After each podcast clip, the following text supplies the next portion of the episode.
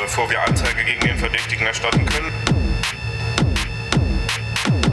müssen die Substanzen, die wir gefunden haben, identifiziert und katalogisiert werden.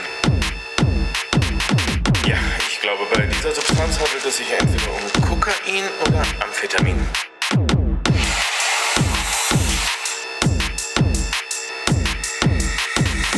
Ich denke, es ist Kokain. Ja, das ist definitiv Kokain.